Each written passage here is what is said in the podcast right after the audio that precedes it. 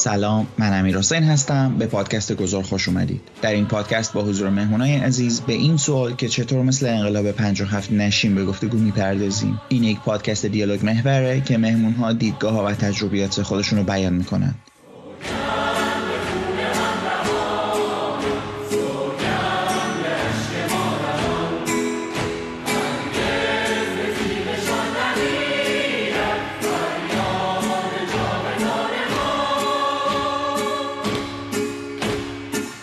قسمت به دلیل امنیتی صدا و اسم مهمون عزیز رو عوض کردیم و به دلیل تکنیکی بین پخش قسمت ها فاصله افتاد. بابت تاخیر عذرخواهی می‌کنیم و تلاش می‌کنیم که قسمت های آینده این پادکست مرتب تر پخش بشن. همینطور این مکالمه چون طولانیه به سه قسمت تقسیم کردیم تا گوش دادن به این پادکست برای شما شنونده های عزیز راحت تر باشه.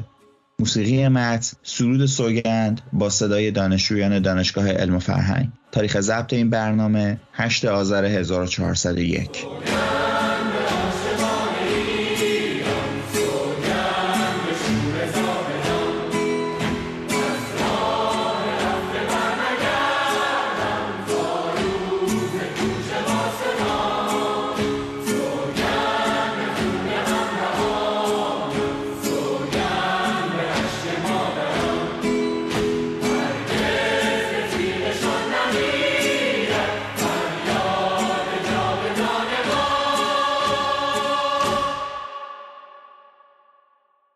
خب امروز 8 آذر 1401 مهمون ما بهنام هست. سلام بهنام جان مرسی که دعوت ما رو قبول کردی. و در لحظه که ما داریم صحبت می‌کنیم جام جهانی برای ایران تموم شد و خب یکی شکست خورد ایران. خب تو معرفی می‌کنی یا دوست داری نظرتو بگی حس در این جام جهانی چی به چیه؟ سلام امیر. مرسی که من دعوت کردی. من بهنامم مسئله که در مورد اقتصاد سیاسی و رویکرد سوسیالیستی در نگاه به اجتماع و اقتصاد پژوهش می‌کنم امیدوارم با هم گفتگوی خوبی داشته باشیم. آره من بازی رو دیدم. به نظر من ما حقمون بود که ببازیم. ولی خب شخصا دوست داشتم که شرایط طوری می‌شد که می‌تونستیم صعود کنیم. یعنی میبردیم. البته چیزی که بیشتر من ناراحت می‌کنه اتفاقایی که بعد این بازی کف خیابون افتاد. خوشحالی که مردم بعد این بازی داشتن و بعد بازی انگلیس همه اتفاق افتاد چون من هیچ خیلی این مسئله رو منطقی نمی‌دونم. به نظر من پرده اقلانیتی از روی ذهن افراد جامعه ما برداشته شده که کمچین واکنش هایی رو ما می‌بینیم. من حس می‌کنم اگر ما شرایط گونه دیگه بود این اتفاقات نمیافتاد. فرزن اگر ما با روسیه یا چین یا لبنان بازی داشتیم قطعا اتفاق دیگه میافتاد و اینجور صحنه هایی دیده نمی‌شد. چطور؟ مگر مثلا خب ببینید ناراحتی که مردم دارن از از فوتبال اینه که فوتبالیست ها مشخصا اونجوری که مردم انتظار داشتن اونجوری که جامعه ازشون انتظار می‌رفت اونجوری که جو کشور بود اینا ریاکشنشون ندادن. پیام نه پیام تسلیتی. می‌تونستن اینا تریبون داشتن می‌تونستن بیان اونجا بگن که او از اتفاقی که توی ایران افتاده ما خیلی متاسفی ما کنار مردم هستیم. و می‌تونستن با صحبت خیلی ساده مثلا واکنش نشون بدن به صحبت ها بگم ما ناراحت هستیم از این اتفاق یا طرف مردم هستیم. یا چنین جمله خیلی خیلی ساده. ولی این اتفاق نیفتاد و عکسشون اومد. اینا رفتن دید رئیس جمهور خم شدن ارزم بزرگ شما. و این اخبار جدیدم که اومده بیرون که میگن که ها رو تهدید کردن و رشوه دادن بهشون. انگار مثلا یه حالت این که خریدنشون. هم هویج رو بهشون نشون دادن هم چوبو و مردم خیلی مثل که از این از این شرایط ناراضی هستن. خب ما از اون ور فوتبال ساحلی رو داشتیم. قهرمان جهان شد حرکت نمادین انجام داد. ولی فوتبال داستانش فرق کرد. چرا؟ چرا اینجوری شد؟ ببین در مورد فوتبال من فکر می‌کنم انتظارهایی که قالب افراد جامعه از فوتبال دارن خیلی بیشتر از اون چیزی که باید باشه. این بازیکن ها هم بازیکن هایی که چهار سال پیش وقتی جلوی پرتغال یا اسپانیا بازی کردن همه مردم براشون خوشحال شدن. یا اصلا نزدیکتر دو سال پیش که رفتن جام جهانی و اون همه خوشحالی که مردم واسه صعود اینها به جام جهانی داشتن. هیچ اتفاق جدیدی نیفتاده. من اینا همون بازی کنن من خودم به شخصه انتظار زیادی از این بازیکنان نداشتم تقریبا می‌تونم بگم نمی‌تونم هم داشته باشم. در کل من فکر می‌کنم در مورد این موضوع مسئله مهمتری که وجود داره اینه که ما نباید نقش تبلیغات رسانه ها رو نادیده بگیریم. درسته که در کل انتظارهای زیادی جامعه از یه بازیگر یه فوتبالیست یه سلبریتی یا یه هنرمند یا هر کس دیگه داره که شناخته شده است. و تا حدودی هم طبیعیه. ولی به نظر من تو خیلی از این حوزه ها این انتظارات زیاده رویه مخصوصا توی حوزه های سیاسی. و ناشی از خوشبینی مفرطیه که نسل های امروز نسبت به این افراد دارن. ما نباید فراموش کنیم که فوتبال اساسا یک ماشین رضایت اجتماعیه. و اون کسی که تو این زمین داره بازی می‌کنه به ندرت ما باید انتظار داشته باشیم که از توی اون افراد شخصیتی مثل دکتر سوکراتس یا دیگو مارادونا در بیاد. این زمین اساسا زمینی نیست بستری نیست که بشه از توش یک پدیده خاصی بیرون بیاد که یه جامعه بتونه پشت سر اون پدیده وایسه. ولی کاری که اپوزیسیون داره می‌کنه اینجا و رسانه هایی که باش همراهن خیلی جالبه. اپوزیسیون در این لحظه ای که ما توش قرار داریم من فکر می‌کنم خواسته یا ناخواسته آگاه یا ناخودآگاه هر لحظه داره تلاش می‌کنه که تعداد حامیان داخلیش رو کم و کمتر کنه یا بهشون بیتوجهی می‌کنه و از اون طرف با تمام قدرت داره سعی می‌کنه که حامیان خارجی خودش رو پرتعدادتر و بیشتر کنه. و برای این کار از تمام بسترها و زمینه های ممکن استفاده می‌کنه. حتی تبلیغ کردن خوشحالی برای برد یه تیم آمریکایی یا برای برد تیم انگلیس رو باید از همین زاویه فهمید. و این اصلا یک چیز مثبتی در فرایند یک جنبش اجتماعی یا یک خیزش شبه انقلابی نیست. در مجموع من فکر می‌کنم از این بازیکن ها نباید خیلی انتظارات زیادی ما می داشتیم اینها تو بازی اولی که بازی کردن سرود ملی رو نخوندن خیلی با اخ اونجا وایسادن. ولی با این وجود باز هم بعدش بهشون حمله شد. فرزن ازشون انتظار می‌رفت که اینها اصلا بازی نکنن جام رو به هم بزنن. صدای دیگه ای کلا ازشون بلند شه و کارهای دیگری بکنن در صورتی که هیچ کدوم از این اتفاقات در نهایت نمی‌تونست کار بزرگی برای ما و برای خیزشی که اتفاق افتاده بتونه بکنه. و فقط و فقط اپوزیسیونی که گفتم نگاهش به خارج بیشتر از نگاهش به داخل می‌تونست از اون اتفاقات بهره‌برداری برای خودش بکنه. و در اون استراتژی که این اپوزیسیون خارج نشین داره بیشتر می‌تونست این مسائل بگنجه. وگرنه در عمل روی زمین فرقی برای وضعیت بحرانی اعتراضات در ایران نداشت. اینکه فوتبالیستا چه ریاکشنی از خودشون روی بازی ها نشون بدن. من فکر می‌کنم در مجموع می‌تونیم بگیم که ما توی وضعیت پارادوکسیکال قرار آره دقیقا. مثلا حس منم همین بود که خب این من یه پارادوکسی دارم. از طرفی دلم می‌خواست که ایران بره گروه بعدی. ولی از طرفی می‌گفتم که اوه انگار این تیمو خریدن. دوست ندارم این نماینده مثلا من باشه نماینده ایران یا نماینده ملت باشه. این سری چنین حسی رو نسبت بهشون نداشتم در مقایسه با سری قبلی. و اساسا یه سوالی دارم. چی میشه که فوتبالی یهو انقدر سیاسی میشه؟ یعنی مثلا صحبتی رو کردی گفتی اپوزیسیون خودش رو داره جمع می‌کنه تمام فشار رو به هر کاری که می‌تونه که از شکست ایران خوشحالی کنه یا نیرو بگیره. یعنی به اصطلاح از شکست تیم ملی است... حد اکثر استفاده رو بکنه خب؟ بتونه برداشت کنه. از طرفی خود نظام در داخل ایران هم داره حد اکثر برداشت رو از تیم ملی می‌کنه. در حالی که خب فوتبال یه ورزش این افراد داخل زمین چمن به صلاح دارن بازی می‌کنن و خب یه نقشه به عنوان سلبریتی یه نقشه اجتماعی دارن. چرا چنین چیزی یهو انقدر مهم میشه؟ به نظر من در مورد اینکه ما توی زمانه ما فوتبال فوتبالیست ها بازیگرها مثلا سلبریتی ها انقدر مهمن این خیلی چیز عجیبی نیست. این زاده وضعیت اینجا و اکنونیه که ما درش قرار داریم. ما در جهانی زندگی می‌کنیم که نیمیش در فضای مجازی میگذره و نیمیش در فضای واقعی میگذره و به خاطر همین خیلی نباید تعجب کنیم که این شخصیت ها اینقدر مهم حداقل می‌تونم بگم اینقدر مهم به نظر برسن. اما در مورد اون وضعیت پارادوکسیکالی که گفتم ببین ما در حال حاضر یک اپوزیسیونی داریم خارج نشین که به جای اینکه تمرکز کنه بر نیروهای داخلی مدام تمرکزش به نیروهای خارجی از این پارلمان به اون پارلمان میره از این اتحادیه به اون اتحادیه میره از این دیدار این وزیر خارجه میره به دیدار اون رئیس جمهور خارجی. و فکر می‌کنه که اگر این روند رو ادامه بده و دنیا باهاش همراه باشه خیلی خوبه. و می‌تونه قطعا نتیجه بگیره و به اهدافش برسه. و این نیروهای خارجی می‌تونن به ما کمک کنن. ما در ایران وضعیت رو تغییر بدیم و بهترین و آرمانی ترین سیستم ممکنی که امکانش هست رو اونجا اجرا کنیم برقرار کنیم. خب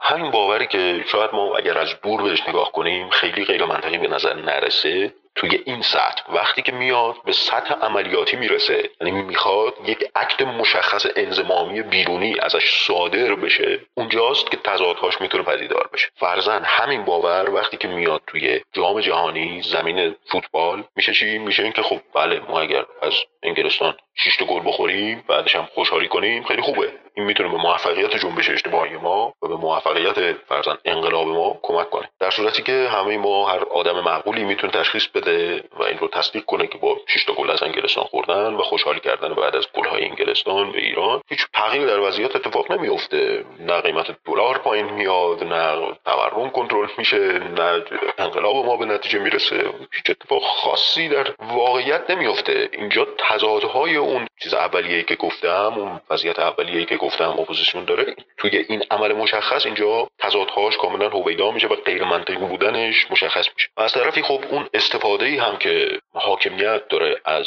این زمین و این بستر می‌کنه هم باز فاجعه است. یعنی اون تصویر سورئالی که بعد از بازی با ساخته شد که سرکوبگر با پرچم خوشحال رقصان ایستاده وسط خیابون و جماعتی هم حالا کم یا زیاد کنارش وایسادن دارن خوشحالی می‌کنن. سرکوبگر و سرکوب شده در کنار هم قرار می‌گیرن. یک تصویر کاملا سورئال و عجیب و غریب. این تصویر هم اتفاقا فاجعه است. یعنی در مجموع هر دوتا طرف این ماجرا یعنی پوزیسیون و اپوزیسیون هر دو تضادهای درونی دارن تناقضهای درونی دارن که وقتی این تضادها و تناقضها میاد توی یک عمل واقعی مشخص انزمامی مثل فوتبال بازی فوتبال خودش رو در قالب دو تا حرکتی که از سر تا زید می‌تونیم اسم فاجعه روش بذاریم خودشو نشون میده. ما نباید انتظار داشته باشیم که فوتبال در شرایط موجود بتونه وضعیت رو تغییر بده. ماکسیموم کاری که می‌تونه انجام بده اینه که بازتاب وضعیت موجود باشه که اتفاقا این کار رو هم انجام داده و بازتاب وضعیت پارادوکسیکال موجود هست که یک تصویرش میشه اون خوشحالی که مردم از برده انگلستان داشتن اون تصویر فریادهای خوشحالی که بوجنشین های چیتگر توی ساختمون ها آپارتمان های متری 70 80 میلیون اون فریادها رو زدن اون تصویر بیرون اومد که خب تصویر واقعا غیر منطقی بود که نظر من همواره در حافظه جمعی ایرانیان خواهد موند و از این طرف هم اون تصویر سورئالی که حاکمیت خلق کرد هم توی کف خیابون ها اون هم یک قسمت دیگر یک وجه دیگر از این وضعیت پارادوکسیکاله که ما باش مواجهیم و فوتبال آینوار اون رو بازتاب داد. البته خب بحث فوتبال خیلی پیچیده است. من هم خیلی روی جنبه های مختلفش تسلط ندارم. البته این وضعیت خاص ایران نیست. این وضعیت قبلا هم در تاریخ اتفاق افتاده. این وضعیت پارادوکسیکال سال 1978 جام جهانی 1978 در آرژانتین این اتفاق افتاده. آرژانتین که در اون سالها یک تلاطم انقلابی رو داشت از سر میگذروند و در این حال میزبان جام جهانی هم بود. و در بازی فینال اون جام جهانی اون سال که بین آرژانتین و هلند برگزار شد در فاصله چند کیلومتری همون استادیومی که داشت بازی فینال برگزار می‌شد یکی از مخوفترین زندانهای تاریخ دیکتاتوری ها در آرژانتین. صدای فریادهای خوشحالی تماشاچی ها رو میشنیدن و خودشون هم اون طرف داشتن. از خوشحالی فریاد می‌زدن چون در نهایت آرژانتین هلند رو برد و قهرمان اون جام شد. و بعد از قهرمانی آرژانتین خیلی از زندانی ها و خیلی از شکنجهگرهای همون زندان از اون زندان بیرون اومدن و با هم کف خیابون با هم خوشحالی کردن و اونجا هم یک تصویر سورئالی خلق شد. آره آره حرف قشنگ و فردوسی پور می‌زنی گفت چیه این فوتبال؟ واقعا معجزه فوتباله. خب اینم از داستان فوتبال. من می‌خواستم یه جمله دیگه به این قضیه فوتبال اضافه کنم. بگو بگو ادامه اینکه ما فکر می‌کنیم که فوتبال چقدر پدیده مثلا عجیب و غریبی معجزه خاص به حرف فردوس پور که گفتی چیه این فوتبال واقعا. البته من خیلی تحلیل دقیقی از وضعیت فوتبال و این فلسفه فوتبال نمی‌تونم داشته باشم. خیلی در موردش آشنایی ندارم آگاه نیستم. اما یک نکته که به نظرم توی اغلب تحلیل ها مخفور میمونه و باعث میشه که یک بچه اسطوره‌ای به فوتبال داده میشه اینه که ما دقت نمی‌کنیم که فوتبال یکی از اون عرصه که که اگر ما در بازی سرمایه و دور بیماری های سرمایه بهش نگاه کنیم صنعت فوت به دلیل اینکه سرمایه پیشریزش خیلی زیاده قاعدتا سهم بالاتری رو از باز توزیع نرخ سود در کلیت یک اقتصاد به خودش اختصاص میده. و این مسئله باعث میشه که این فوتبال بیشتر از خیلی از اتفاقات دیگه خیلی از ورزش های دیگه به چشم بیاد و دیده بشه. فوتبال اساسا به نظر من اعجاز درونی نداره و نباید این نگاه اسطوره‌ای بهش داشت. فوتبال اساسا پرهزینه است. یه ورزش پرهزینه است. سالهای سال یک ورزش مثل بوکس محبوب ترین ورزش دنیا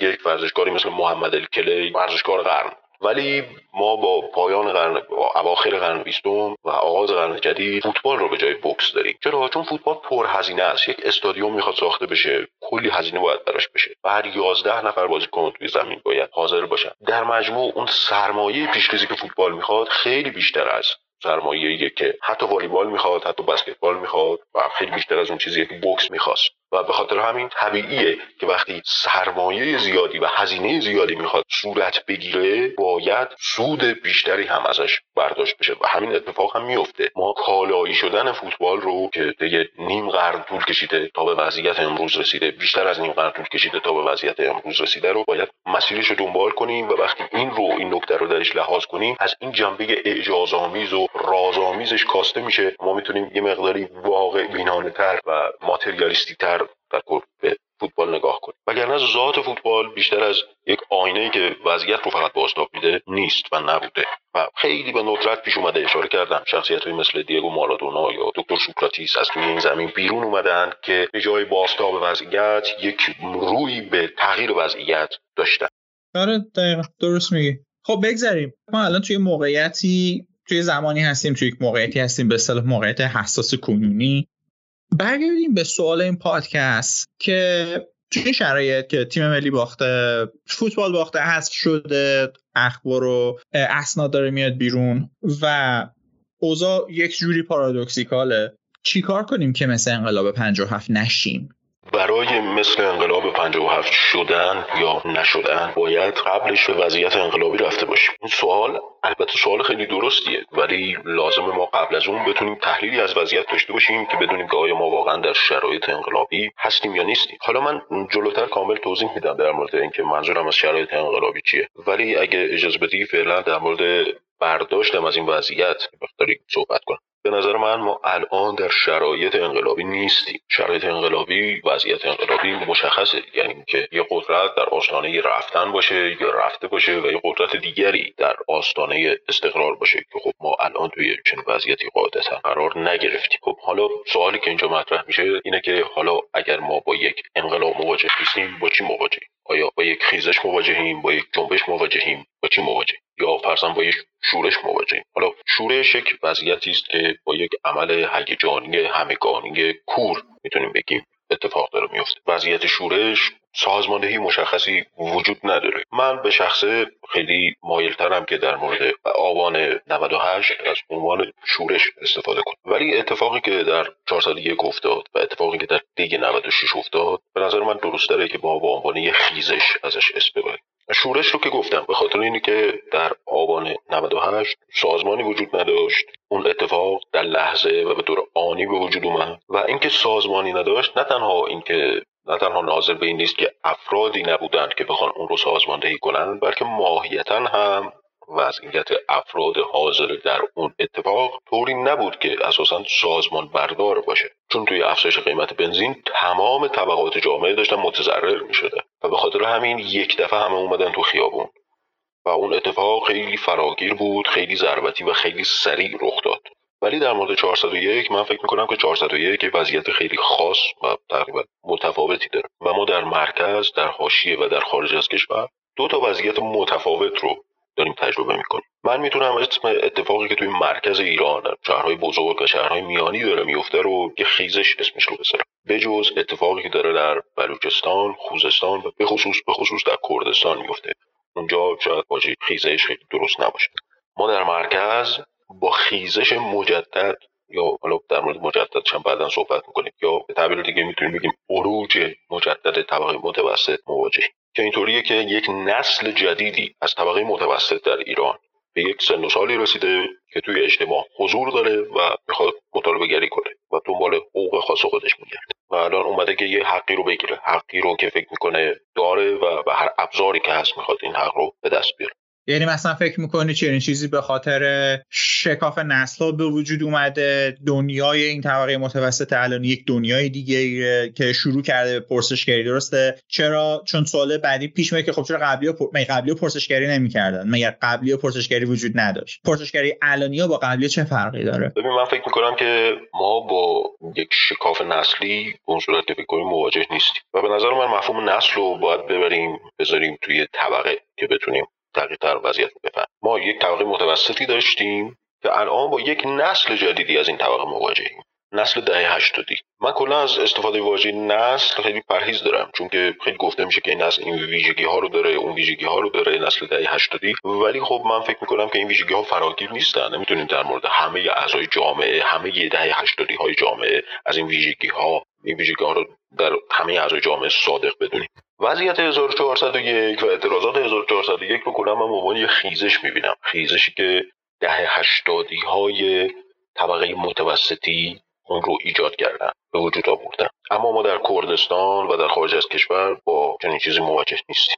ما در کردستان می‌تونیم بگیم با جنبش مواجهیم. چون در اون منطقه سابقه تاریخی که هست احزابی وجود دارن که اون احزاب بدنه اجتماعی دارن مدیریت سازمانی یافته دارن.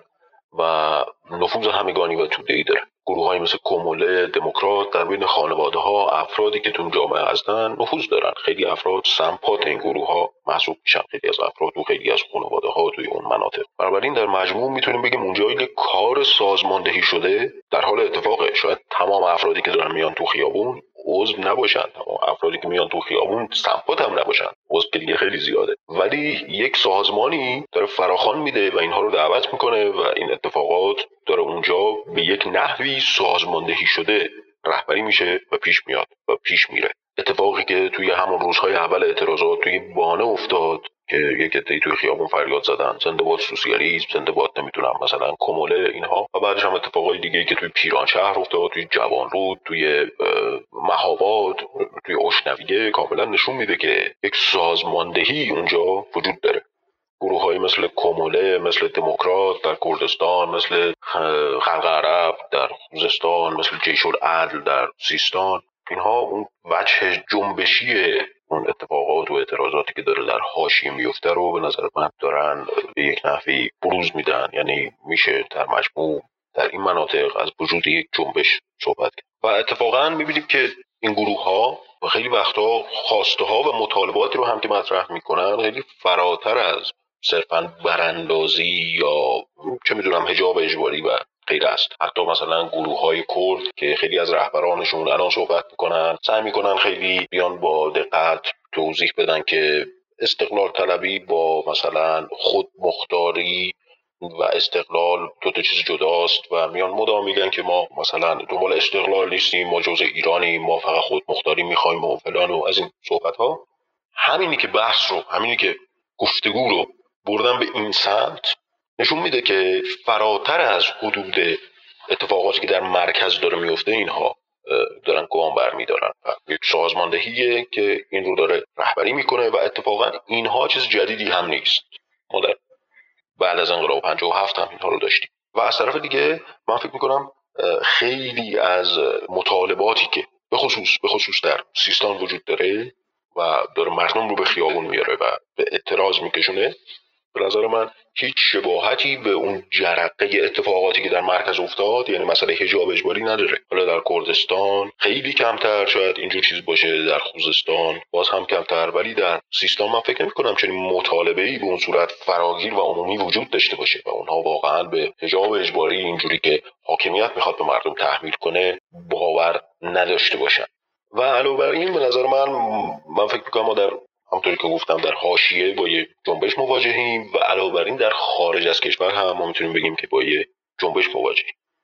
البته این جنبش وجه جنبشی همیشه طی این سی سال وجود داشته. بنابراین این حرکت انقلابی که داره اتفاق میفته در توسط سه گروه مختلف در سه جغرافی های متفاوت و از همه متفاوتتر در سه پله زمانی مختلف داره اتفاق میفته که از جاها این گروه جلوتر از بقیه حساب از جا عقبتر در مرکز یه عده‌ای در مرحله خیزشن. در حاشیه یک عده در مرحله جنبشن و در خارج از کشور هم یک عده در مرحله یک جنبش کاملا سازمان یافته ای که گروه های اپوزیسیونی که البته از قبل هم وجود داشتن به حد خیلی بالایی از سازماندهی برای خودشون این روزها رسیدن. خیلی فعالتر شدن خیلی قویتر شدن متحدتر شدن و مدام دارن رایزنی می‌کنن. منابع مالی خیلی وسیعی واسه خودشون پیدا کردن تعریف کردن و پیدا کردن. و هر لحظه دارن سعی می‌کنن به اتحاد بین گروه های مختلف بیشتر دامن بزنن و بیشتر با هم متحد بشن. یک نکته دیگری که در مورد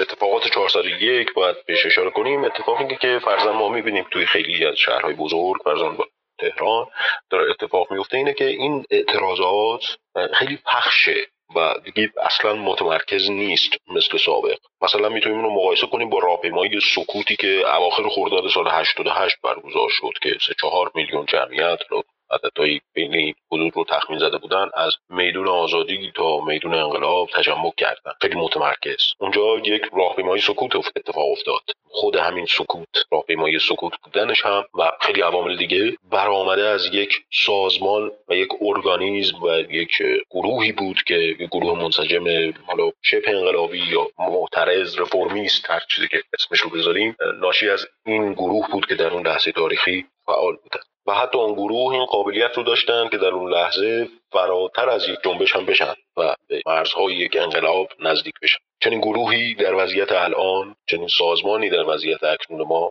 وجود نداره. و به خاطر همینه که این اتفاقات و اعتراضات و تجمعات داره پخش میشه. تو های مختلف فضاهای مختلف پخش میشه به گروه های کوچیک کوچیک میرن برای لحظاتی اونجا رو به تسخیر خودشون در میارن با فریادهای خودشون اونجا رو اعتراضاتشون رو فریاد می‌زنن. و بعد برمیگردن خونه ولی ما اینجور چیزی رو در حاشیه نمی‌بینیم. اگر مردم تهران به جای انقلاب محورهای انقلاب و محور ولیعصر میرن توی نارمک توی چه می‌دونم پونک میدون کاج. مثلا برای لحظاتی اونجا اونجا رو به تسخیر خودشون در میارن و بعد برمیگردن فضا رو ترک می‌کنن. اما ما این اتفاق رو مثلا فرزن در مهاباد نمی‌بینیم ندیدیم در اونجا فیلم ها و چیزایی که بیرون اومد ما دیدیم که اونها خیابون های خیلی شهر رو گرفته بودن فرش رو در آورده بودن و باش سنگر درست کرده بودن آماده بودن مثلا برای هر گونه حمله پلیس و خیلی منسجمتر محورهای اصلی تر جاهای اصلی تر با قدرت بیشتری به تسخیر در اومد توسط اون افراد. نشون میده که اینها یک مرحله جلوتر از مرکز. اوکی. برگردیم به موضوع. شما گفتی که بحث از درخواست به درخواست متفاوت کرد در مناطق مختلف. یعنی انگار تو جامعه رو داری چند شقه می‌بینی. الزاما تو جامعه رو چجوری می‌بینی؟ ببین اساسا من به خاطر نگاهی که دارم یعنی نگاه اقتصاد سیاسی حالا می‌دونی که این اقتصاد سیاسی هم یک نگاه چپ محسوب میشه. که اقتصاد رو اساسا سیاسی می‌دونه و مثل راست ها معتقد نیستن که اقتصاد می‌تونه یک علم باشه که جدا از وضعیت سیاسی بتونه برای خودش به فرمول و یه منطق درونی حرکت کنه. در مجموع من به خاطر این نگاهی که دارم جامعه رو طبقاتی می‌بینم. جامعه به دلیل اینکه بر یک هسته سختی استوار شده که اون هسته سخت کار محصول اون کار یعنی کالاست بنابراین هر کسی نسبت به جایگاهی که در فرایند تولید این کالا داره جایگاهی که و نسبتی که با مالکیت با, با ابزار کار مالکیت با کالا داره در یک طبقه مشخص به یک وضعیت مجزا قرار می‌گیره. که این جایگاه ها توسط افراد مختلف مشترکن تسخیر میشه و ما می‌تونیم اون جایگاه ها بگیم طبقه یا کلاس واجب براش استفاده میشه. می‌تونی در مورد این طبقات بیشتر توضیح بدی؟ خب جامعه رو ما هسته سختی که وجود داره جامعه براش بنا میشه کار و نظام تولید کار. ما اگر از این زاویه به جامعه نگاه کنیم افراد بر حسب جایگاهی که در فرایند تولید و در نظام کار دارند در گروه های مختلفی قرار می‌گیرند بر اساس اینکه افراد چه نسبتی با ابزار تولید دارن چه نسبتی با نیروی کار خودشون یا دیگران دارن و آیا نظارت دارن بر کار خودشون یا بر کار دیگران دارن نظارت می‌کنن بر حسب این عوامل به طور کلی جامعه رو در چهار طبقه کلی دستبندی کرد. یک طبقه یک سری افرادی هستند که مالکیت خصوصی بر ابزار تولید دارن. مالکیت خصوصی هم یه تفاوت خیلی ریزی با مالکیت فردی داره. مالکیت خصوصی به خصوص توی سنت مارکسیستی و سنت سوسیالیستی شامل اون ابزارهایی میشه که افراد در جامعه و در کل بشریت برای تولید کالا از اون ابزارها استفاده می‌کنن. یعنی فرضاً من اگر یه وسیله دارم که شخصی خودم دارم به شخص ازش استفاده می‌کنم اون یه مالکیت فردی محسوب میشه. مالکیت خصوصی فرق می‌کنه. ولی خب اگر یک چکشی دارم که کس دیگری داره باش کار کنه مالکیت من بر اون چکش مالکیت خصوصی میشه. چکش هم به ابزار تولید. یعنی من اینجوری مثلا بتونیم فریم بندی کنیم که اگر من یک چیزی دارم و مالک چیزی هستم که فقط خودم ازش استفاده می‌کنم حالا چه پول ازش بتونم در بیارم یا چه پول نتونم ازش در بیارم این میشه مالکیت فردی. چون منحصر به اون فرد. خب ولی اگر من یک چیزی داشته باشم یک وسیله به قول خودت یه چکشی داشته باشم حالا این چکش رو ساعتی مثلا به یک نجاری کرایه بدم یا دیگران بتونن ازش استفاده کنن حالا چه مجانی چه غیر مجانی یا مثلا کرایه بدیم این میشه مالکیت خصوصی. شما مالکش هستی ولی خصوصیه. چرا؟ چون هیچ نهاد دولتی درش دخیل نیست. درست دارم میگم؟ تقریبا آره همینی که تو گفتی. بخش آخرش مقداری فقط شاید نیاز به صورتبندی دقیق داره حالا من یه مثال خیلی بولدی برای توضیح این وضعیت همیشه استفاده می‌کنم. حالا شاید به این مثالی هم که می‌خوام بزنم خیلی ایراد بگیرن و ایراد هم البته قطعا به جا خواهد بود. رو شاپیش قبول می‌کنم. ولی برای تفهیم موضوع در پله اول به نظرم خیلی واضح می‌تونه مثلا نشون بده. و این مثلا خیلی چون که این مثلا واقعا خیلی مهمه چون که سنت چپ خیلی تاکید داره روی لغو مالکیت خصوصی. امری که توی خیلی از اذهان امروزه خیلی ترسناک به نظر می‌رسه. خیلی فکر می‌کنن اگر مالکیت خصوصی لغو بشه ما دیگه خودکار خودمون مال خودمون نخواهد بود. چه می‌دونم گوشی موبایلمون بود. و همگانی میشه فاجعه بار خواهد. حالا در صورتی که اینجوری نیست. شما فرض کنین یه فردی فرزن پنج ماشین داره. با یکی از ماشینا میره سر کار با یکی از ماشینا میره خرید با یکی از ماشینا میره سفر با یکیشون میره مهمونی و با یکیشون هم چه می‌دونم فرزن میره دور دور ببینید اون فرد داره از تک تک این ماشین ها استفاده می‌کنه داره اونها رو مصرف می‌کنه. اون ماشین ها براش کالای مصرفی محسوب میشن. و از این ماشین ها به عنوان یک چیزی که ازش ارزش مبادله استخراج بشه در بازار استفاده نمیشه. فقط داره اون ارزش مصرفیشون بهره برداری قرار می‌گیره. بهره نه حالا ارزش مصرفیشون داره به کار گرفته میشه. یعنی این پنج تا ماشین براش مالکیت فردی محسوب میشن. یعنی می‌تونیم بگیم که این پنج تا ماشین برای اون فرد مالکیت فردی محسوب میشن. یا اینطوری بگم. یعنی می‌تونیم بگیم که بر مالکیت بر این پنج تا ماشین برای اون فرد مالکیت فردی محسوب میشه. حالا فرض کنیم که همین آدم یه چرخ داره یه چهار چرخه داره که اینو میده به یه نفر که اون فرد میره صبح تا شب با این بستنی میفروشه چلغم میفروشه و آخر شب برمیگرده این چرخ رو می‌ذاره توی پارکینگ خونه این فرد و یه دونه بستنی به ازای کل اجاره اون چرخ در طول روز به این فرد میده یه دونه شلغم به این میده. این چرخ مالکیت خصوصیه. مالکیت من این چرخ مالکیت خصوصیه و اینه که باید لغو بشه. چون به عنوان یک ابزار کار داره ازش استفاده میشه. کار یکی دیگه داره می‌کنه. ولی با اون پنج تا ماشین که مثال زدن کسی نمی‌تونه کاری داشته باشه. چون پنج تا ماشین به عنوان ارزش مصرفی داره مورد استفاده قرار می‌گیرن. و مالکیتی که بر روی اونها هست یه مالکیت فردیه. پس مسئله لغو شدن اونها اساسا منتفیه. ولی در مورد مالکیت خصوصی اینطوری نیست. حالا قضیه متفاوته و باید این مالکیت خصوصی از نگاه سوسیالیسم باید لغو بشه. حالا در مورد بحث حقوقی اون که چرا این باید لغو بشه و در گذشته چطوری به این نگاه می‌شد و در قرون وسطا مسئله حق چطوری تعریف می‌شده در مناسبات الهیاتی مالکیت از آن خداوند بوده چطوری به انسان تفویض می‌شده بعد فلسفه مدرن رو چه حرفی زدن لاک چه دلایلی آورده بقیه چیا گفتن. سوسیالیست اولیه چی گفتن؟ روسو چی گفته؟ مارکس در نهایت چی گفته؟ خب پرودون مثلا چی گفته؟ اینا چیزاییه که باید در موردش صحبت بشه. ولی خب ما دیگه در نهایت گفتیم که در نگاه چپ مالکیت خصوصی بر ابزار تولید باید لغو بشه. عجب. خب این شد. پس یکی از طبقاتی که داریم طبقات می‌تونیم اسمشون رو بگیم مالک. درسته؟ بله. مالک هم بر ابزار تولید مشخصا یعنی اینش باید توی توضیحاتش باید باشه. مثلا می‌تونه افراد مثل صاحب صنعت باشه یا کارخونه دار حالا توی مقیاس اقتصادی. طبقات دیگه چطورن؟ خب ببین یه طبقه وجود داره که این مالکیت بر این ابزارهای تولید رو داره و برای اینکه بتونه از اون ابزارهای تولید بهره برداری کنه خودش کار نمی‌کنه. میره نیروی کار دیگران رو می‌خره. به این طبقه بورژوا گفته میشه. اصطلاح که ریشش هم به برگرهایی برمیگرده که شهرهای خاصی رو در قرون 13 هم 14 هم اینها تأسیس کردن. و همون شهرهایی که الان هم تو اروپا هستن یک پسمند بورگ به آخر اسمشون برمیگرده. این فرد یعنی بورژوا طبق یک قرارداد مشخص حقوقی که این قرارداد مشخص حقوقی خودش حدید اومدنش در نظام حقوقی بشری یک داستان و یک تاریخ پشت سرش. طبق یک قرارداد مشخص صاحب ابزار نیروی کار رو میره از بازار می‌خره. نیروی کار تنها کالاییه اگر کالایی شده باشه. نیروی کار تنها کالاییه قابلیت رشد داره. یعنی می‌تونه ارزشی بیشتر از ارزش خودش که در اون لحظه مشخص قرار داد که گفتم تولید کنه. و اون چیزی که بیشتر تولید می‌کنه همون چیزی که ما بهش میگیم سود یا ارزش اضافی. حالا من نمی‌خوام این فرایند این قضیه رو توضیح بدم بحث تشکیل قیمت که چطوری به وجود میاد. بحث مثل طبقات. پس تو این صورتبندی ما دو تا گروه داریم. یک افرادی که مالکیت بر ابزار دارن ولی نیروی کار رو نیروی کار خودشون رو به کار نمی‌گیرن و میرن نیروی کار رو خریداری می‌کنن اینها به ما بورژوا ازشون اسپرده میشه.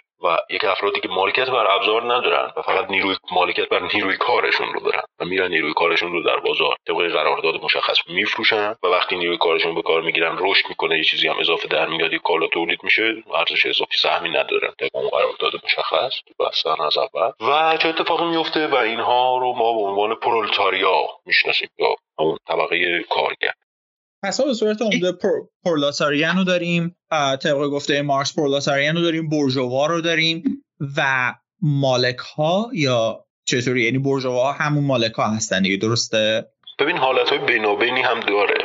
ما خورد برژوا هم داریم. البته ما داریم تو شیوه تولید سرمایه داریم حرف می‌زنیم. ما توی خیلی از دوره های تاریخ همین معاصر مثل قرن 18 و قرن 19 و طبقات دیگری هم وجود داشتن. مثل اشراف. توی خیلی از جوامع طبقات دیگری هم می‌تونستن وجود داشته باشن تو همین 50 سال پیش. مثلا ما تو جامعه ایران اشرافیت رو داشتیم. فودالیسم یا اون نظام تیولداران رو داشتیم. و خود روحانیت اصلا یک بخشی هستن که خاص جامعه ما البته در همه فرهنگ ها همه جوامع وجود داشتن. اونها هم یک بخشی از طبقات جامعه بودن که هرچند در خود این فرایند تولید کاری نمی‌کنن ولی به یک نحوی یک سهمی از فرایند از امر تولید و از ارزشی که جامعه تولید می‌کنه رو برای خودشون برمیدارن حالا اگر اونا رو بذاریم کنار در کل در مورد شیوه تولید سرمایه دارانه که امروز تقریبا در همه دنیا می‌تونیم بگیم حاکمه چون ما دیگه تقریبا نمی‌تونیم بگیم در جایی از دنیا هست که داره به شیوه تولید مثلا فئودالی یا معادل شرقیش تیولداری یا بردهداری یا معادل شرقیش کاستی مثلا داره اداره میشه. سرمایهداری و نظام کاپیتالیسم سراسر امر تولید در جهان رو تقریبا به قبضه در آورده به تسخیر در آورده حالا پس بنابراین ما توی شیوه تولید سرمایه‌داری شیوه تولید کاپیتالی به طور کلی دو تا طبقه برجوا و پرولتاریا رو طبقه کارگر و طبقه مالک رو به اصطلاح داریم. کارفرما مالک. البته ما طبقات بینابینی هم اینجا داریم. اشاره کردم. خورد بورژوا خورد بورژوا اون افرادیه که هم مالکیت بر ابزار دارن و هم نیروی کار از خودشونه. فرزن یک کشاورزی که یه قطع زمین خیلی نه خیلی وسیع یک هکتار فرزن زمین داره بعد یک کشت خیلی راحتی مثل مثلا برخی از خیلی از قلات رو مثلا میکاره خودشم اونجا فرایند کارش رو انجام میده و در نهایت هم محصولش رو برداشت می‌کنه و میفروشه. اما در قرن بیستم همونطوری که پیشگویی مارکس هم بوده البته خب نمی‌تونیم بگیم پیشگویی مارکس اصلا اساسا این شخصیت رو بهتر در مورد مارکس قائل نباشیم که بگیم پیشگو بود در قرن بیستم طبقه متوسط همونطوری که فرایندی که مارکس توضیح می‌داد قابل قابلیت این صورتبندی رو داشت که بگیم در قرن بیستم طبقه متوسط در مقیاس وسیع شکل گرفت. توی قرن بیستم به دلیل پیچیده تر شدن فرایند کار که خودش ناشی از رقابتیه که بین واحدهای سرمایه ای یا واحدهای تولیدی و غیره وجود داره توی این قرن یک کارفرما یا بورژوا در وضعیتی قرار می‌گیره که پیچیده تر شدن این فرایند کار ایجاب می‌کنه که از یک گروهی از طبقه کارگر استفاده کنه برای نظارت بر کار گروه دیگر. که حالا این گروه در اصل فرقی هم با طبقه کارگر نداره همون طبقه کارگره. ولی فقط اینجوری نیست که نیروی کارش رو مستقیم بفروشه بلکه نظارت می‌کنه بر صرف نیروی کار دیگران. یعنی نظارت می‌کنه بر راحت در بگم کار دیگر یا فرزن در قرن بیستم ما افراد دیگری رو هم داشتیم جزء این طبقه و گروه دستبندی میشن یعنی طبقه متوسط که خودشون بر کار خودشون نظارت دارن. فرزن یک مهندس معماری که میشنه توی یک دفتری که البته دفتر مال یک کس دیگریه و خودش این نقشه می‌کشه یک کاری رو انجام میده و تا مرحله آخر اون کار رو انجام میرسونه و کار رو میفروشه در یعنی محصول نهایی رو هم عرضه می‌کنه. اون خودش کار رو انجام میده و بر کار خودش هم نظارت داره. پس اینو می‌تونیم جزء طبقه متوسط در نظر بگیریم. حالا اگر اون دفتر هم کلا مال خودش بود و پروژه هم خودش گرفته بود اونجا یه وضعیت خرد بورژوایی به وجود ولی خب اگر توی دفتر یکی دیگه داره کار می‌کنه ما می‌تونیم به اون هم بگیم طبقه متوسط. خیلی از کارمندای اداری رو به این واسطه می‌تونیم مثلا جز این طبقه در نظر بگیریم. خیلی ها البته نه ولی نکته مهم اینه که اساسا طبقه متوسط و طبقه کارگر فرقی در فرق جایگاه فرآیند تولید ندارن یعنی اینها نیروی کارشون رو میفروشن بازم هر دو نیروی کارشون رو دارن میفروشن. فقط یک کسی داره بر کار دیگری نظارت می‌کنه یا مثلا امکان نظارت بر کار خودشم داره و یک کسی امکان رو فرزن نداره. در اصل توی کارخونه هم بخوایم این رو در نظر بگیریم سرکارگر با کارگر فرق کنه هر دو کارگر. اون یکی فقط یه مقداری موقعیتش بهتر به هر حال این وضعیت در قرن بیستم وضعیت کار و طبقات دچار پیچیدگی های خیلی زیادی شد. که خب شامل جامعه ایران هم می‌شد. و یک پیچیدگی خاصتری هم اینجا وجود داره و اون اینه که طبقات جایگاه طبقاتی دموکراتیزه شده به یک حد به یک اعتبار. یعنی چطور؟ یعنی فرد در عین حال که طبقه کارگره می‌تونه طبقه متوسط هم باشه. می‌تونه در یک position خاص در یک امر خاص از امر تولید در فرایند تولید حتی خرده بورژوا هم باشه. طرف می‌تونه کشاورز باشه بره زمین خودش رو خودش بکاره و مثلا برداشت کنه محصولش رو بفروشه 6 ماه سال چهار ماه سال. بعد سه ماه سال بره تو کارخونه کار کنه بعد دو ماه از سال هم مثلا بره یه جای دیگه سرکارگر باشه و اصلا از همه اینها گذشته پول توی بورس داشته باشه. وضعیت کاملا خورده بورژوایی خب نمیشه اینطوری تقسیم بندی کنیم که بگیم به سال حالا توی این قرن جدید ما به صورت عمده سه طبقه داریم. طبقه مالک حالا مثلا بگیم رئیس کارخونه کسی که مالک خصوصی هست. طبقه کارگر اونی که مشخصا از مهارت فیزیکی و بدنی استفاده می‌کنه و طبقه متوسط مثلا شاید مهارت فیزیکی نداشته باشه ولی مثلا شاید یه مهارت دیگه ای داشته باشه مثلا مثل همونجوری که گفتی یه معمار یه مهندس. اینا خودشون مثلا نمیرن آجر به آجر خونه رو بسازن.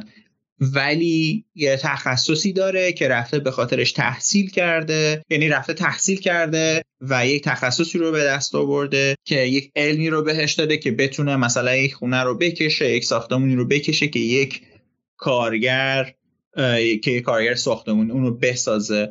اینجوری میشه یک کمی طبقه رو طبقه متوسط رو واضح تر کرد با واقعی طبقه ها نه من با این صورتبندی کاملا مخالفم. طبقه متوسط نمی‌تونیم طوری تعریف کنیم. ببین اینکه یک فردی میره مثلا تحصیل می‌کنه مهندس شیمی میشه یا مهندس معمار میشه هیچ مثلا تغییری توی اون مناسبات انجام ایجاد نمی‌کنه. یک مهندس مثلا مکانیک یا یک مهندس معمار هم داره نیروی کارش رو میفروشه. حالا اینکه نیروی کار یدی نیست ذهنیه تفاوتی در عمل فروش نیروی کار ایجاد نمی‌کنه. حتی ممکنه گاهن قیمت یعنی ارزش فروش نیروی کار بین مهندس کمتر از یک کارگر حرفه‌ای باشه. الان خیلی جاها توی ایران خیلی از مهندس ها کمتر از کارگرا حقوق دارن یا خیلی هم مزایایی که کارگرا دارن رو ندارن. مثلا بیمه ندارن یا خیلی چیزای دیگه. البته من این رو باز هم تاکید کنم که طبقه متوسط هم اساسا جایگاهش در فرآیند تولید هیچ فرقی با طبقه کارگر نمی‌کنه. اونم به هر حال داره نیروی کارش رو میفروشه. فقط مسئله اینه که طبقه متوسط امیدهای بیشتری برای گذار طبقاتی به خرد بورژوا یا بورژوا رو خواهد داشت که این خودش ناشی از دموکراتیزه شدن طبقات یعنی امکان جابجایی آزاد افراد بین طبقات مختلف در جامعه. این ویژگی به افرادی که در طبقه متوسط قرار گرفتن ویژگی دموکراتیزه شدن طبقات این اجازه رو میده این بستر رو براشون فراهم می‌کنه که بتونن خیال پردازی کنن بتونن خودشون رو به هر نحوی قانع کنن که قرار عبور کنن از این وضعیت و به وضعیت طبقات دیگری. بر و همین مسئله اونها رو به لحاظ ذهنی در یک حالت کاملا متفاوتی قرار میده. در یک از خود بیگانگی قرار میده نسبت به وضعیت طبقه کارگر بودنشون. مثل شخصیت های رمان های بالزا که هر لحظه امیدوارن با یک اتفاق یا با زیرکی جامپ طبقاتی کنن و برن به طبقه بالاتری در اجتماع برسن.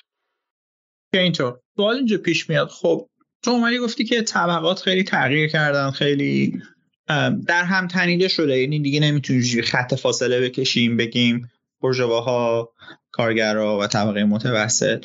دنیا روز خیلی قاطی شده. تو ایران داستان چطوریه؟ تو ایران هم همینطوری هست قاطی شده یا طبقات تو ایران چطورن؟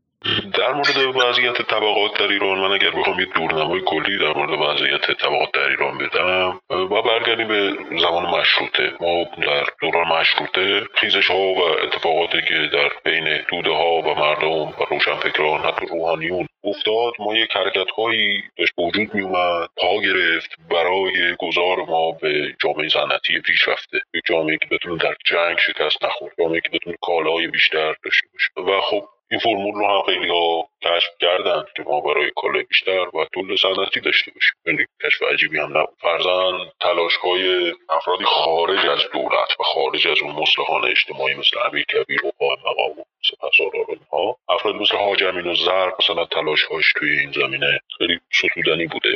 سعی کرده که ایران کارخونه داشته باشه تو تهران مثلا کارخونه های پرتعداد داشته باشی کار تولیدی انجام بدی و ایران به سمت پیشرفت بیشتر و صنعتی شده حرکت کنه. بعد از دوران مشروطه با سر کار اومدن دولت پهلوی ما یک حرکت قاطعی داشتیم در عبور از نظام فئودالی یا دقیقتر بگیم تیولداری ایرانی تیولداری پیشا مدرن ایرانی به یک جهان صنعتی سرمایه دارانه دولتی ایرانی. البته پهلوی اول به هیچ وجه نمی‌تونه بر اون فودالیزم و اشرافیتی که تا موقع که هزاران سال حتی می‌تونیم بگیم در ایران سابقه داشته غلبه کنه و این رو از بین ببره. اشرافیتی که خیلی از رجال رجال تاثیرگذار حکومتی برخواسته از همین نظام اشرافیت و اساسا تا سال 42 و انقلاب سفیدی که اون سال اتفاق افتاد پسمانده های اون اشرافیت و فودالیسم سابق کماکان در خود امر تولید به طور مستقیم حاضر بودن تا اینکه با انقلاب سفید فئودالیسم و اشرافیت در ایران به طور حقوقی و رسمی و قانونی ریشه شد. حالا به چهره های دیگری هم قطعا در اومده تا مدت و بقای خودشو حفظ کرده. از همه مهمتر به چهره سرمایهداری رفته. ولی خب اون چهره و اون نقاب تقریبا به صورت حقوقی رسمی و قانونی در انقلاب سفید 42 برداشته شد اما ضمن اینکه اون اتفاق در سال 42 افتاد و ضمن اینکه تلاش هایی در پهلوی اول صورت گرفت برای عبور از اون جلایت فئودالی و تیولداری سابق اما یک اخشار افرادی حتی می‌تونیم طبقه وجود داشتند که کماکان در این بینابین در این ها خودشون رو بقای خودشون رو تضمین کرده بودن و کماکان داشتن به زیست اجتماعی خودشون و اون سهم خواهیشون از ارزش اضافی که کل جامعه تولید می‌کرد ادامه یعنی مثل فئودالی سابق دیگه درسته؟ تو میگی فئودالیسم ریشه کن شد. قشری وابسته به اون سابق بودن جیرهخور فئودالیسم سابق بودن درسته؟ دقیقا در کار بازتولید و مشروعیت بخشی به اون نظام بودن و این همونطور که می‌دونیم همون طبقه روحانیت. می‌تونی بیشتر توضیح بدید چطوری طبقه روحانیت؟ یعنی فئودال نبودن ولی جیرخور فئودال ها بودن. یعنی خانات یا پادشاه اون زمان. درسته؟ اساسا روحانیت بعد از صفویه یک دستگاه تولید مشروعیت برای نظام فئودالی و تیولداری در ایران بود. و این طبقه و این نهادها در ازای مشروعیتی که عرضه می‌کردند به اون نهاد به اون فوت سیستم و حاکمیت از طریق زمینه ها و بسترهایی که برای خودشون تعریف کرده بودن مثل نزورات، اوقاف، نمی‌دونم خمس و زکات و از اینجور چیزها به این شیوه داشتن ارتزاق می‌کرد یعنی در ازای تولید مشروعیت یک سهمی برای خودشون تعریف کرده بودن از کل ارزش اضافی که جامعه تولید می‌کرد.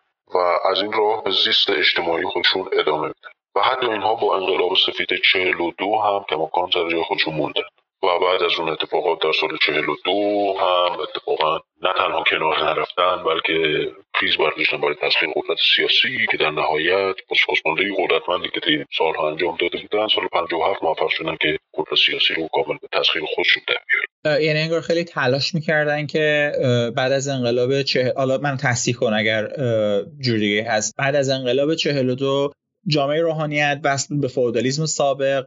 می‌تونیم اینجوری در نظر بگیریم که خودش رو در خطر دید یا از انقلاب سفید حالت نردبون استفاده کرد رفت بالای نردبون تا خودش رو رسون به انقلاب 57 یا خودش رو در خطر دید گفت اوه باید الان یه کاری بکنیم که انقلاب 57 شد.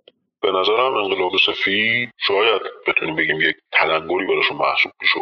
که اون تلنگر باعث شد یه لحظه به خودشون بیان و برگردن یک بازارایی نیروی قوی تری کنن برای یک هدف بلندتری. اتفاقا در اون لحظه تاریخی هم یک تونستن یک نقطه عطفی در تاریخ مثلا 150 ساله مبارزات خودشون برای تسخیر قدرت سیاسی رو خلق کنن. ولی نه این تلاش واقعا فراتر از این چیزی بوده که ما بخوایم به 42 و انقلاب سفید محدودش کنیم. یعنی محل عظیمتش رو ببریم اونجا بذاریم. تلاش این افراد برای تسخیر قدرت سیاسی به صد سال قبل از اون هم حتی برمیگرده. ما تا مشروطیت نظام تولیدمون فئودالیه. حالا می‌تونیم بگیم حتی تیول داری. یعنی یک اشرافیتی که وابسته هستن به استبداد حاکم ابزارهای تولید رو و عمده ترین ابزار تولید رو که اون موقع زمینه. هنوز کارخونه و کار صنعتی و اینها نرسید عمده ترین ابزار تولید یعنی زمین رو در اختیار دارن و باقی افراد جامعه عنوان رعیت اینها هستند که روی این زمین ها دارن کار می‌کنن و با خرید و فروش این زمین ها این رعایا هم جابجا میشن. یعنی در اصل رعایا هرچند مثل برده ها کالا نیستن. ولی خب شبه کالا یعنی با زمین جابجا میشن و یک طبقه بینابینی همینجا وجود داره یعنی روحانیت که این طبقه روحانیت زمینه که مستقیم در کار خاص گدی حاضر نیست و در فرایند تولید دخالت مستقیم نداره. اما به عنوان یک گروهی که وظیفهشون ایجاد مشروعیت برای اون نظام فودالیه دارن از ارزش اضافی که این جامعه ایجاد می‌کنه ارتزاق می‌کنه. حالا با مشروطیت ما تلاشهایی در جامعه ایران چک می‌گیره در تاریخ ایران برای اولین بار دیده میشه برای گذار از اون فئودالیسمی که جامعه رو قبضه کرد البته من اینو باید تاکید کنم که در اون دوران ما درکمون از مدرنیته و جهان پیشرفته فقط محدود می‌شد به تولید کالا و محصولات. یعنی خیلی اون پس پشت وقایع رو اون بحث تحولات اجتماعی و طبقات اجتماعی در امر تولید رو اینها رو خیلی نمی‌دیدن. واقعا نه توده ها که به هیچ وجه حتی خواص هم منور و فکر هم به این ظرافت مسئله رو درک نکرده خب در اون دوران که سعی می‌شد کالا و خدماتی در استانداردها با استانداردهای جهانی تولید بشه یک افرادی بودند که سعی می‌کردن برای صنعتی شدن ایران از دل مایه گذاشتن. بعضی از این افراد صدارت هم و صدارت اعظم هم حتی ممکن بود برن. ولی خب عموما عاقبت های خیلی خوشی نداشتن. فرزن حاجمین و زرد که خیلی تلاش می‌کرد در تهران و حوالی تهران کارخونه بسازه و اینها یکی از این شخصیت است سر کار اومدن دولت پهلوی یک نقطه عطفی محسوب میشه در گذار ما از نظام فودالی و تیولداری به نظام سرمایهداری و به اصطلاح میشه گفت بروکراسی مدرن. خب البته این گذار داره توسط یک دولت متمرکز انجام میشه. یک دولت مستبد متمرکز و حتی اون بخشایی هم و اون افرادی هم که به عنوان کارفرما یا بورژوای صنعتی یعنی سرمایدار صنعتی هم که وجود دارن اگر هم هستن یا انگوش شمارن یا باقی اون تعدادی هم که وجود دارن اینها وابسته به حاکمیت و دولت و پادشاهی پهلوی هم مستقل چنین طبقه ای هنوز خیلی خودش رو بروز نداده نشون نداده. و اتفاقا در کنار این افراد که وابسته به دولت و در کنار همین دولت اشرافیت هم کماکان وجود داره. به خصوص در پهلوی اول که اون اشرافیت هنوز شکن نشدن. خیلی از رجال برجسته کشوری و لشکری من از همون اشرافیت بودن که از دوران قاجار هم سابقشون به دوران قاجار برمیگشت.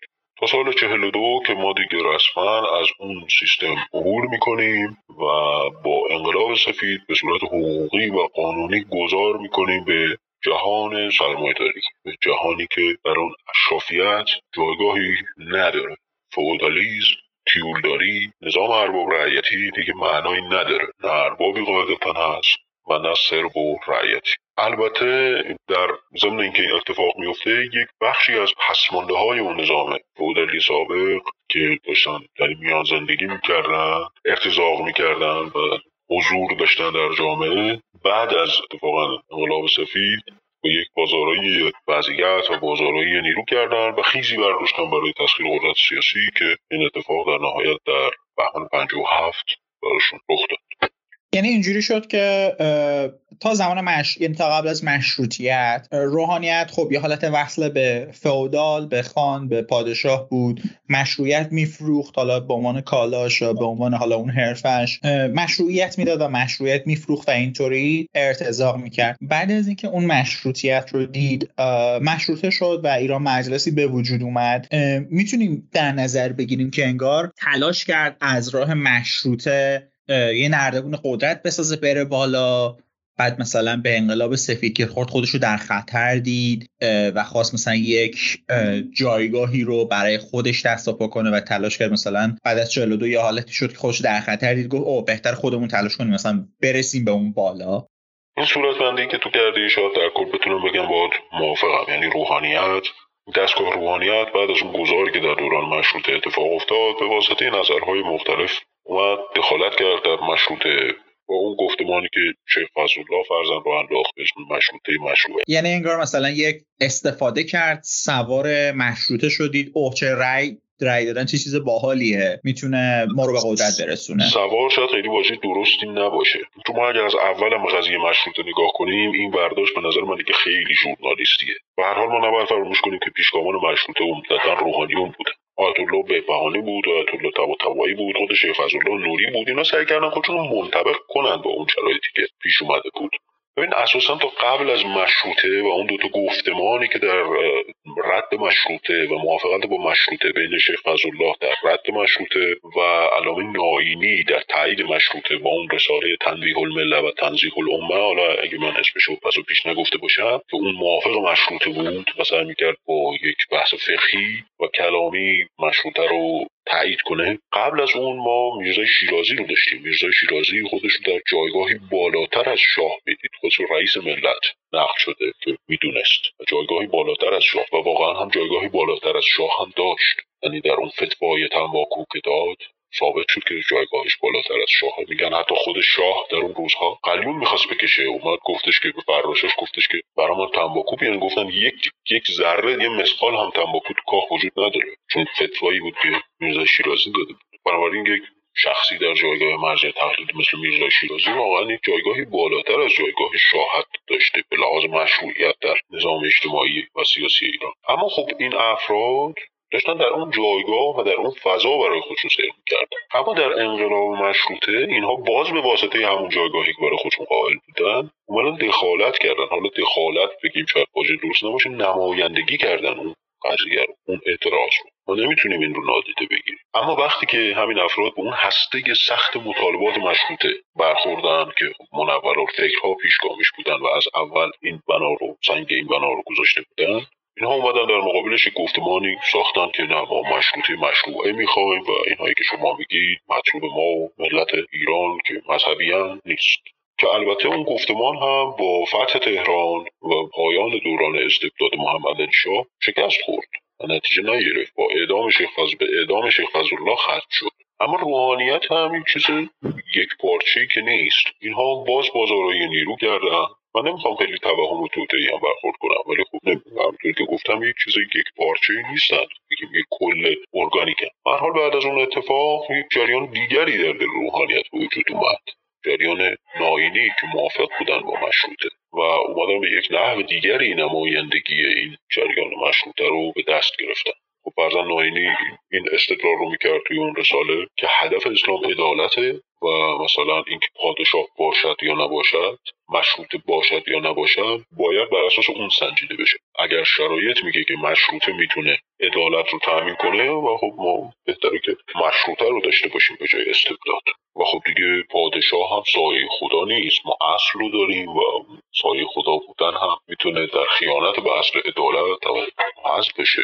من از معنا توهی بشه. خب این فرایند همینطوری داره ادامه پیدا می‌کنه این افراد میرن توی مجلس و همه جا حضور دارن. بعد در زمان پهلوی اتفاقی که میفته اینه که دستگاه قضاوت از اینها گرفته میشه که یکی از مهمترین نهادهای اعمال قدرت اینها بود. یکی از حتی شیوه های ارتزاقشون هم بود. اتفاقا اینا علاوه بر اینکه گفتم که علاوه سابقا گفتم از نوزورات و اوقاف و مثلا اینها بهره چیز می‌کردن ارتزاق می‌کردن از طریق آموزش هم ارتزاق می‌کردن. معلمان رسمی جامعه اینها بودن و همینطور از طریق قضاوت هم ارتزاق می‌کردن. که خب این دستگاه قضاوت با ابتکار علی اکبرخان داور اولین بنیانگذار دادگستری نوین در ایران و اولین وزیر دادگستری در ایران امکان هم از اونها گرفته شد. حالا جالبه که میگن مرحوم داور توی خاطراتش بعدا گفته که ما این نهاد دادگستری رو ساختیم که این رو از دست که کرسی قضاوت رو از دست روحانیت بگیریم. ولی ما بعد از ده سال وقتی که بعد از چند سال وقتی که شما می‌رفتی توی دادگستری از پله های ساختمان دادگستری که بالا می‌رفتی از طبقات لحاظش که رد می‌شدی از در ورودیش که میومدید بیای داخل انقدر روحانی و آخوند می‌دیدی که فکر می‌کردی که اومدی تو حوزه علمیه یعنی اینها وضعیت تغییر نکرد. که البته خب طبیعی بود. ما حتی در نظام حقوقی هم که در دوران پهلوی اول شکل گرفت یکی از بنیانهای حقوقی ما علاوه بر عرف مثلا و قانون شرع بود دیگه و هنوز هم هست. و خب قاعدتا وقتی که ما هم به شرع در کنار عرف و قانون شرع رو هم به ما پای حقوقی داریم قاعدتا روحانیت نمی‌تونه این عرصه رو ترک کنه. که بخوایم چه نخواهیم حاضره. خب به حال این تلاش و این حضور ادامه داره. اینا حتی در ملی شدن صنعت نفت هم حاضر بودن. به هر حال در حدود 208 مورد سندش اومد بیرون که ترومن نه رئیس جمهوری که زقامشون که کاردار سفارت آمریکا بود. خب به قاسم و کاشانی پولی داده حالا من نمی‌دونم سند اون سند تاریخی چقدر مستنده ولی درگیر کودتای 28 مرداد هم بودن. بودن. البته نباید نادیده بگیریم که ما 28 مرداد رو میگیم ولی نباید نادیده بگیریم که در قیام سی تیر هم اینها حمایت کردن از مصدق. در قیام سی تیر 1331 یک سال قبلش بود تا 28 مرداد. در مجموع میشه گفت اونها به جنبش ملی شدن هم خدماتی داشتن و هم خیاناتی داشتن. هر قابل بررسی خب این وضعیت ادامه پیدا کرد تا سال 42 که در اثر انقلاب سفید اینها یک ضربه اساسی خورد. البته ما نمی‌تونیم بگیم ضربه اساسی چون که اینها تا این سالها در جاهای دیگر هم نفوذ کرده بودن. مثلا دادگستری که گفتیم حتی وکالت مجلس جاهای دیگر هم به حال حضور داشت. بعد حتی نادیدن نباید بگیم که به دستور شخص شاه در اون انقلاب سفید یکی از زمین هایی که به هیچ وجه نباید بهش دست می‌خورد زمین های اوقاف بود. کسی دخالت نمی‌کرد. در تقسیم زمین های وقتی بین کشاورزان خورد. زمین دست نخورده باقی موند. تا اینکه خب به هر حال اینا بعد از چهل و دو اینا یک صورتبندی جدیدی کردن و رسیدن به توری ولایت فقیه که به یک نحو میشه گفت ثمره 150 سال مبارزه مستمر اینها و حضور سیاسی حضور دائم اینها در سپهر سیاسی ایران و البته 150 سال می‌تونیم حتی بگیم 150 سال تلاش برای تسخیر قدرت سیاسی چون همونطوری که گفتم اینها بعد از مشروطه به یک نحوی با این مسئله مواجه شدن که خب ما خودمون هم مستقیم بریم قدرت سیاسی رو بگیریم. اساسا بعد از مشروطه خیلی از گروه های اجتماعی این طمع و به این فکر افتادن که قدرت سیاسی رو مال خودشون کنن. از روزنامه‌نگارا گرفته در با کودتای سوم اسفند سید زیاد تا مثلا اشراف تا خیلی دیگه تا نظامی ها و خیلی های دیگه. و خب به هر حال اینا توی سال 57 تونستن همزمان با گفتمان پست مدرنی که در دنیا به وجود اومد مسئله بازگشت به سنت بازخانی آرای شیخ فضلالله در قالب تئوری حکومت اسلامی و ولایت فقیه و با بهرهگیری از گفتمان ضد امپریالیستی که سنت چپ در ایران سالهای سال در موردش صحبت کرده بود پروردش کرده بود و توی خیلی از ذهنها این رو تصویر کرده بود. از همه اینا استفاده کردن. در سال 57 از جمعی این شرایط استفاده کردن. و تونستن با سازماندهی قوی قدرت سیاسی تسخیر کنن. در مجموع منظورم این بود که اینها اون صورتبندی که تو کردید درست بود. ولی خب نباید هم نادیده بگیریم که اینها یک تلاش طولانی 150 ساله ای داشتن برای تسخیر قدرت سیاسی که مراحل مختلف داشته. فراز و فرودهای خیلی زیادی داشته. چه تلاش طولانی؟ یه تلاش 150 ساله؟ آره خیلی طولانی بود. همیشه انقلاب ها تلاش بلند مدت می‌خواد. این چیزی که نسل جدید واقعا درکش نکرده. فکر می‌کنه که خیلی عجولانه میشه بهش یک شبه راه صد ساله رو رفت و بهش دست پیدا کرد که ما بریزیم تو خیابون جمع شیم هشتک بزنیم. نمی‌دونم صدا اون پخش توی رسانه های دنیا مثلا ظرف یک ماه تموم میشه و هنوز هم هیچی شروع نشده. مدام با انقلاب انقلاب انقلاب گفتن این موضوع فکر کنیم با حل و حل با دهن شیرین نمیشه از قدیم گفتن. و هر حال این یک انقلاب اجتماعی واقعا تلاش طولانی می‌خواد. و اصلا به این سادگی ها که فکر کنیم نیست چون پیچ و های تاریخ خیلی بیش از اون چیزی که ما فکر کنیم که مثلا یک شبه یه سیستمی سقوط می‌کنه بعد فرداش هم متخصص ها خارج میان نمی‌دونم نیروها برمیگردن شکوفا میشه همه چی خیلی خوب میشه. اون نیروهای دیگه مثلا دخالتی نمی‌کنن. ترد تمیز قشنگ راه میفتیم فردا یه هفته بعدش تهران میشه زوریخ. نه از این اتفاقات واقعا از این بلیت ها چیز از این بلیت های شانس تاریخ به هیچ قومی نداده تا الان که ما بخوایم دومیش باشیم. عجب. قسمتی که شنیدی قسمت اول مصاحبه ما با بهنام بود و تلاش می‌کنیم که قسمت های آتی رو طی چند روز آینده منتشر کنیم. خدا حافظ تا قسمت های بعدی.